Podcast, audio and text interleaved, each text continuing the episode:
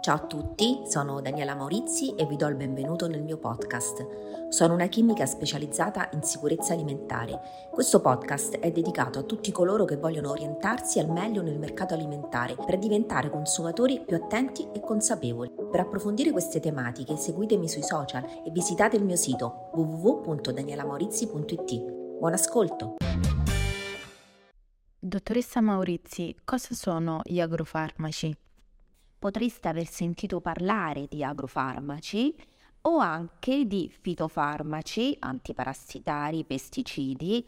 Ecco, sono tutti sinonimi o comunque termini utilizzati come sinonimi e sono prodotti fitosanitari utilizzati per proteggere le piante coltivate da che cosa? Da eh, eventuali organismi nocivi che possono essere insetti, acari, funghi, ma anche batteri o roditori e sono anche utilizzati per l'eliminazione delle erbe infestanti e la regolazione dei processi fisiologici dei vegetali.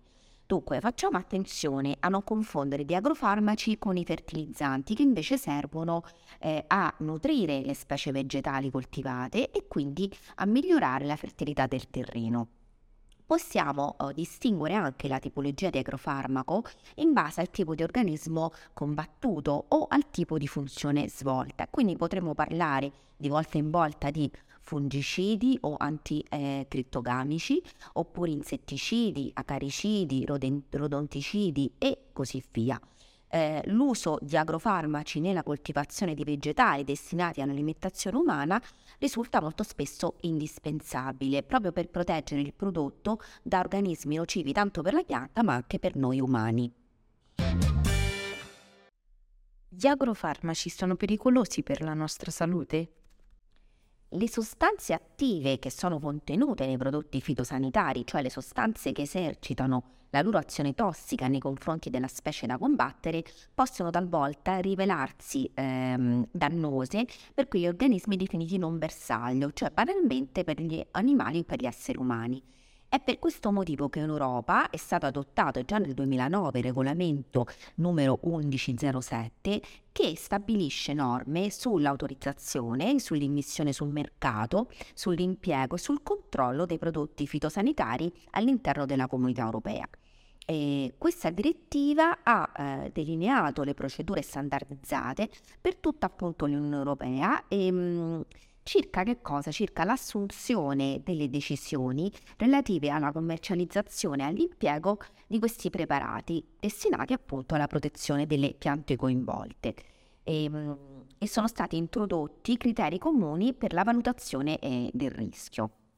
In Italia questa eh, appunto eh, cosa è stata fatta anche prima perché il decreto legislativo 194 del 1995 è eh, ha recepito proprio la direttiva europea introducendo un doppio sistema di valutazione e autorizzazione dei prodotti fitosanitari basato sulla definizione da parte della Commissione europea di un elenco positivo di sostanze attive che possono essere utilizzate nei prodotti fitosanitari. Quindi quello che c'è, cosa vuol dire un elenco positivo? Che quello che c'è nell'elenco può essere utilizzato, tutto il resto no. E l'autorizzazione dei prodotti fitosanitari e appunto che contengono queste sostanze attive iscritte nell'elenco comunitario è invece demandata alle autorità nazionali competenti dei singoli Stati membri. Ehm, ora, vista la grande varietà di classi chimiche e di microrganismi utilizzati, non possiamo generalizzare parlando dei possibili effetti sulla salute dovuti ai pesticidi. Eh, nell'uomo l'esposizione per esempio a livelli tossici di alcuni insetticidi può causare effetti al sistema nervoso centrale, eh, l'impiego di altri può determinare effetti sul, sega, sul fegato e altri ancora sulla fertilità e così via. Come può il consumatore sapere se il prodotto è stato trattato con agrofarmaci che rispettino le regole previste dalla normativa? Allora, partiamo dal presupposto che tutti gli agrofarmaci per poter essere utilizzati devono essere prima stati autorizzati. Quindi ehm, allo scopo proprio di proteggere sia la salute umana ma anche quella animale e l'ambiente, l'autorità europea per la sicurezza alimentare, quindi l'EFSA, in collaborazione con i vari Stati membri, si incarica proprio di valutare le sostanze attive. Le autorità nazionali che cosa fanno invece? Verificano e autorizzano i singoli prodotti da mettere e mettere sul mercato, quindi chiaramente all'interno del, propria, del proprio paese ehm, l'approvazione delle nuove sostanze attive da impiegare come, come pesticidi è eh, preceduta comunque da un processo di valutazione del rischio per determinare se possano produrre effetti dannosi sulla salute dell'uomo o degli animali e chiaramente sull'ambiente. Ehm, tutte le questioni relative ai limiti di legge dei residui di pesticidi nei cibi sono oggetto del regolamento il 396 del 2005.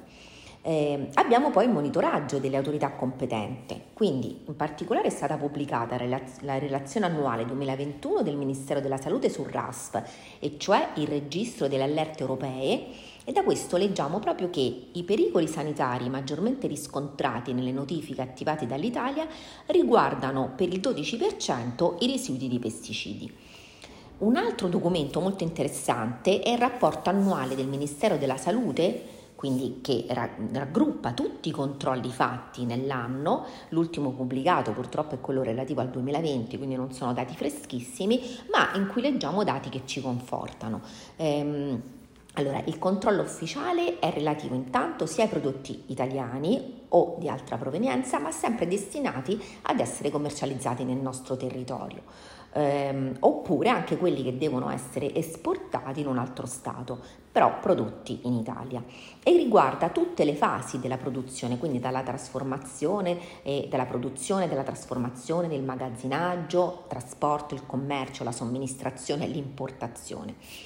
E, ehm, nel dettaglio, eh, per i risultati dei controlli degli alimenti di origine italiana, nel 2020, poi c'era il Covid, quindi diciamo, il numero di campioni è stato magari un po' inferiore rispetto a quelli degli anni precedenti, sono 7.474 e di questo eh, soltanto 70 è risultato essere irregolare, quindi 0,9%, mentre il 99,1% sono risultati regolari e di questi il 67,8% proprio senza residui e il 31,3% con residui ma all'interno appunto delle, ehm, dei limiti di legge. Quindi per dirlo con le parole del Ministero, mm, in definitiva complessivamente, mm, lo dico questo pezzetto, quindi, per dirlo con le parole del Ministero, eh, in definitiva complessivamente come per gli anni scorsi, i risultati dei controlli ufficiali italiani continuano ad essere in linea con quelli rilevati negli altri paesi dell'Unione Europea, anzi anche eh, inferiori rispetto alle non conformità, questo lo aggiungo io, e indicano un elevato livello di protezione del consumatore. Grazie per aver ascoltato anche questa puntata della sicurezza alimentare a portata d'orecchio. Parliamo martedì prossimo della camomilla, in particolare come funziona il potere calmante della camomilla. A presto, grazie, ciao!